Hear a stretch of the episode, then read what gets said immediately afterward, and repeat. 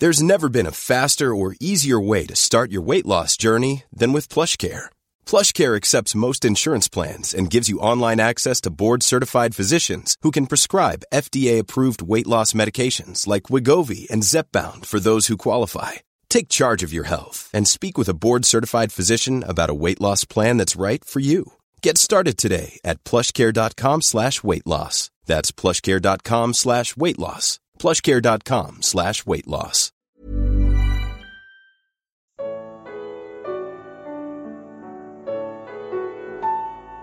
Você precisa ver para crer. Evangelho de Lucas. Comentário de Mari Persona. Em nosso capítulo 11 de Lucas, nós vimos que o pedido dos céticos para que Jesus lhes desse um sinal do céu fazia parte da estratégia de Satanás para confundir os que se admiravam com a libertação operada por Jesus. Eles argumentavam que Jesus expulsava demônios pelo poder de Beuzebu, o príncipe dos demônios, quando na verdade era pelo poder do Espírito Santo que o Senhor fazia todas as coisas. Por dizerem que Jesus estava possesso, eles seriam privados da salvação. Como ele explica no Evangelho de Marcos, eu lhes asseguro que todos os pecados e blasfêmias dos homens lhes serão perdoados, mas quem blasfemar contra o Espírito Santo nunca terá perdão.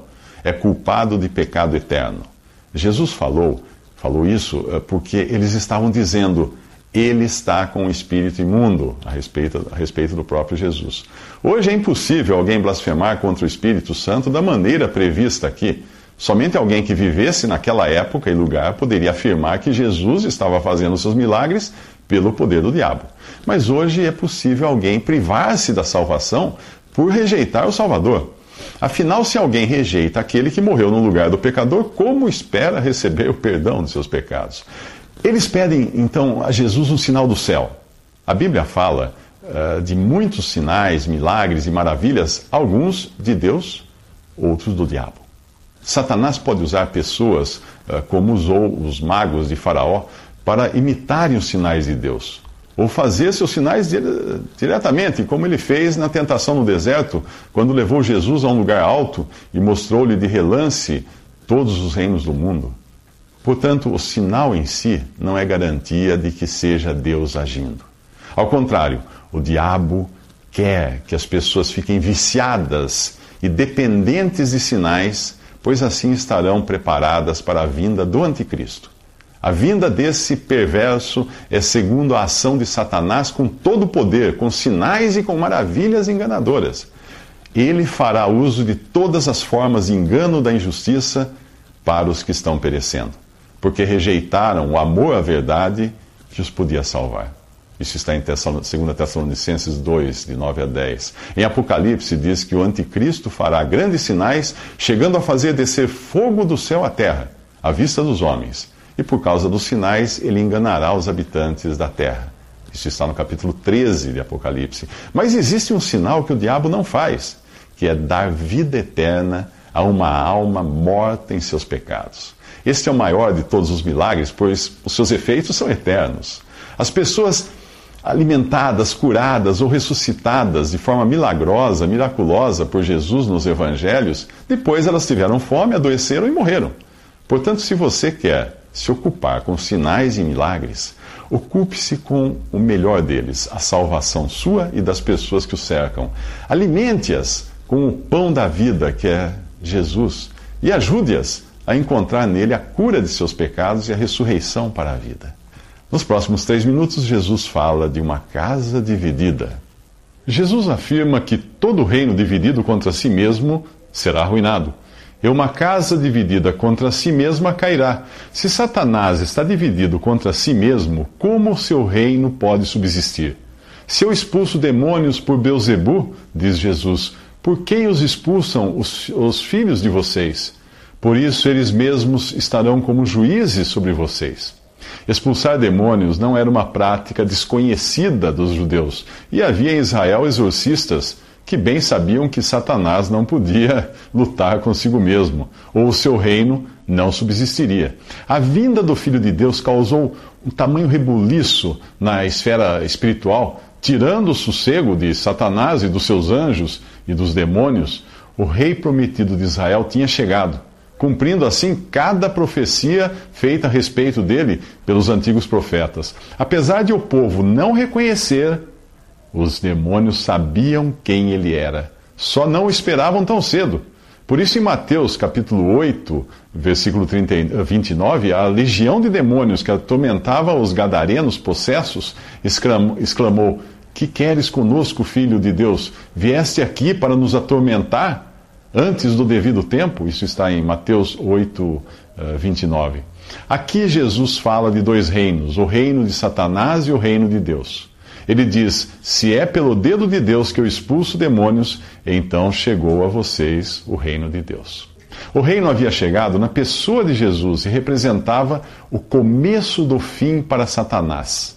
A semente da mulher, prometida no Éden, para esmagar a cabeça da serpente, vinha reclamar os seus domínios. Jesus fala então em parábola. Quando um homem forte, bem armado, guarda sua casa, seus bens estão seguros. Mas quando alguém mais forte o ataca e vence, tira-lhe a armadura em que confiava e divide os seus despojos. Até aquele momento, Satanás, o homem forte, tinha agido com relativa liberdade, aprisionando as almas nas trevas, porém um mais forte do que ele havia chegado para vencê-lo. Grande parte da batalha não seria vista por olhos humanos, e a cruz iria parecer até uma derrota para o Filho de Deus, mas seria ali que Satanás receberia o golpe mortal. A partir daí, o diabo tenta desesperadamente arrastar consigo o máximo, o maior número de pessoas. Ele está cheio de fúria, pois sabe que lhe resta pouco tempo. Paulo escreve aos cristãos da igreja de Colossos quando vocês estavam mortos em pecados e na incircuncisão da sua carne, Deus os vivificou juntamente com Cristo. Ele nos perdoou todas as transgressões e cancelou a escrita de dívida que consistia em ordenanças e que nos era contrária. Ele a removeu pregando-a na cruz e tendo despojado os poderes e as autoridades, ou seja, os demônios e anjos caídos, fez deles um espetáculo público triunfando sobre eles na cruz. Pois ele, Cristo, nos resgatou do domínio das trevas e nos transportou para o reino do seu Filho amado, em quem temos a redenção, a saber, o perdão dos pecados. Isso está em Colossenses capítulos 2 e capítulo 1 também. Nos próximos três minutos você deve decidir de que lado está. Jesus diz: Aquele que não está comigo é contra mim, e aquele que comigo não ajunta, espalha.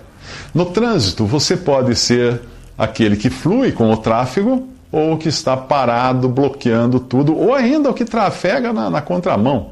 Mas neutro você não é. O seu posicionamento tem um efeito sobre você e sobre os que o cercam. Assim é também em relação a Cristo. É impossível ser neutro. Se você não está com ele, está contra ele. Se não ajunta, espalha.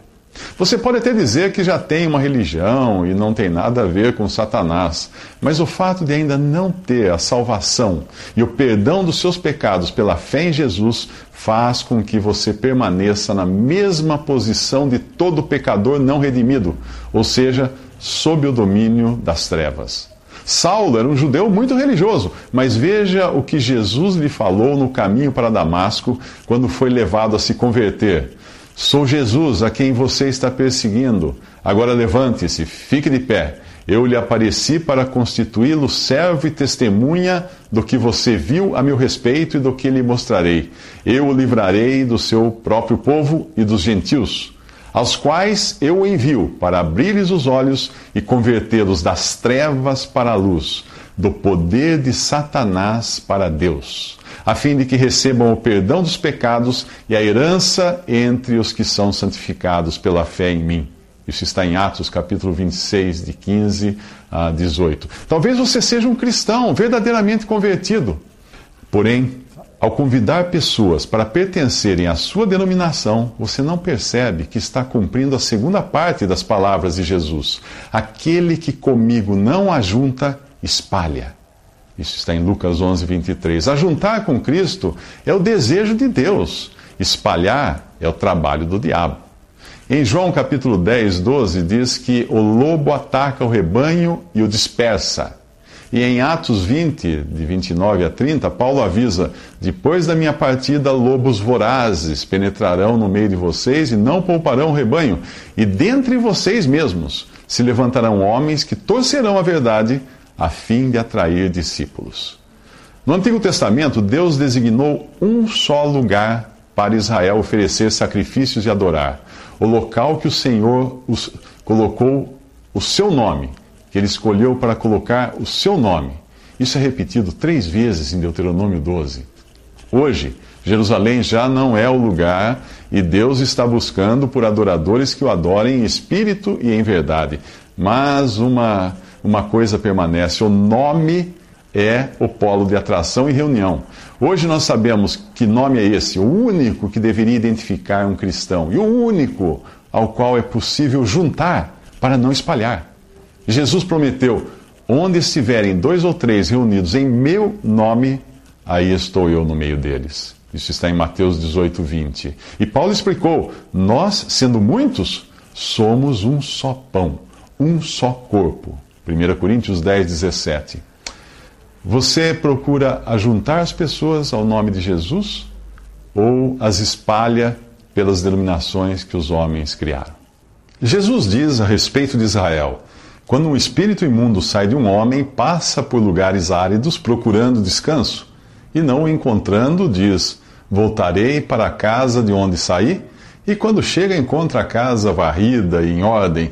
Então vai e traz outros sete espíritos piores do que ele, e entrando, passam a viver ali.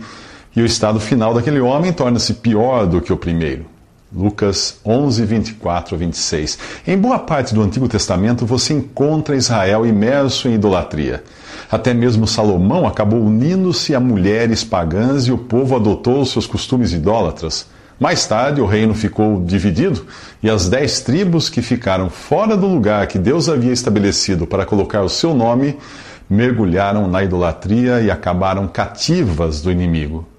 Mas as tribos de Judá e Benjamim, que permaneceram em Jerusalém e das quais descendem os que hoje nós conhecemos como judeus, não ficaram atrás em termos de idolatria. Diversas vezes nós vemos Deus repreendendo o seu povo por causa da idolatria, salvo em breves períodos, quando algum rei fazia uma faxina parcial, eliminando ídolos e lugares de adoração que os homens criavam fora do lugar determinado por Deus. Então, ao chegarmos aos evangelhos, vemos o povo judeu livre de idolatria e zeloso em guardar a lei. O que podia haver de errado nisso? O próprio Jesus diz no Evangelho de Mateus: Ai de vocês, mestres da lei e fariseus hipócritas, vocês dão o dízimo da hortelã, do endro e do cominho, mas têm negligenciado os preceitos mais importantes da lei: a justiça, a misericórdia e a fidelidade. Vocês limpam o exterior do copo e do prato, mas por dentro eles estão cheios de ganância e cobiça. Vocês são como sepulcros caiados, bonitos por fora, mas por dentro estão cheios de ossos, de todo tipo de imundície. Assim são vocês. Por fora parecem justos ao povo, mas por dentro estão cheios de hipocrisia e maldade. Mateus 23. E Deus, por meio de, do profeta Isaías, já dizia: Não posso suportar a iniquidade associada ao ajuntamento solene. Isaías 1,13. Os judeus haviam se tornado uma casa varrida em ordem, mas estavam tão orgulhosos de si mesmos que expulsaram o próprio Senhor, o único que deveria ocupar tal casa. Satanás aproveitará a casa vazia para invadi-la com sete espíritos piores do que o que havia no Israel idólatra do Antigo Testamento. Nos sete anos de tribulação que se seguirão ao arrebatamento da igreja, Israel acolherá uma idolatria pior do que a do passado, ao crer na mentira do Anticristo. A última condição desse judaísmo reformado será muito pior do que a primeira. Essa verdade não é diferente para muitos hoje que seguem alguma forma de religião vazia de Cristo e cheia de justiça própria, ainda que livre de idolatria, como é o judaísmo atual. No futuro, a própria cristandade será a grande aliada do anticristo, mas isso nós vamos ver nos próximos três minutos.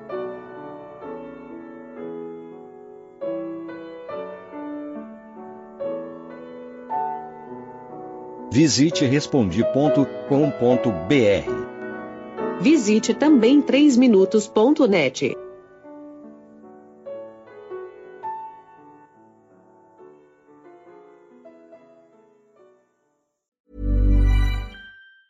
Ever catch yourself eating the same flavorless dinner three days in a row? Dreaming of something better? Well, HelloFresh is your guilt-free dream come true, baby. It's me, Kiki Palmer. Let's wake up those taste buds with hot, juicy pecan-crusted chicken or garlic butter shrimp scampi. Mm. Hello Fresh. Stop dreaming of all the delicious possibilities and dig in at HelloFresh.com. Let's get this dinner party started.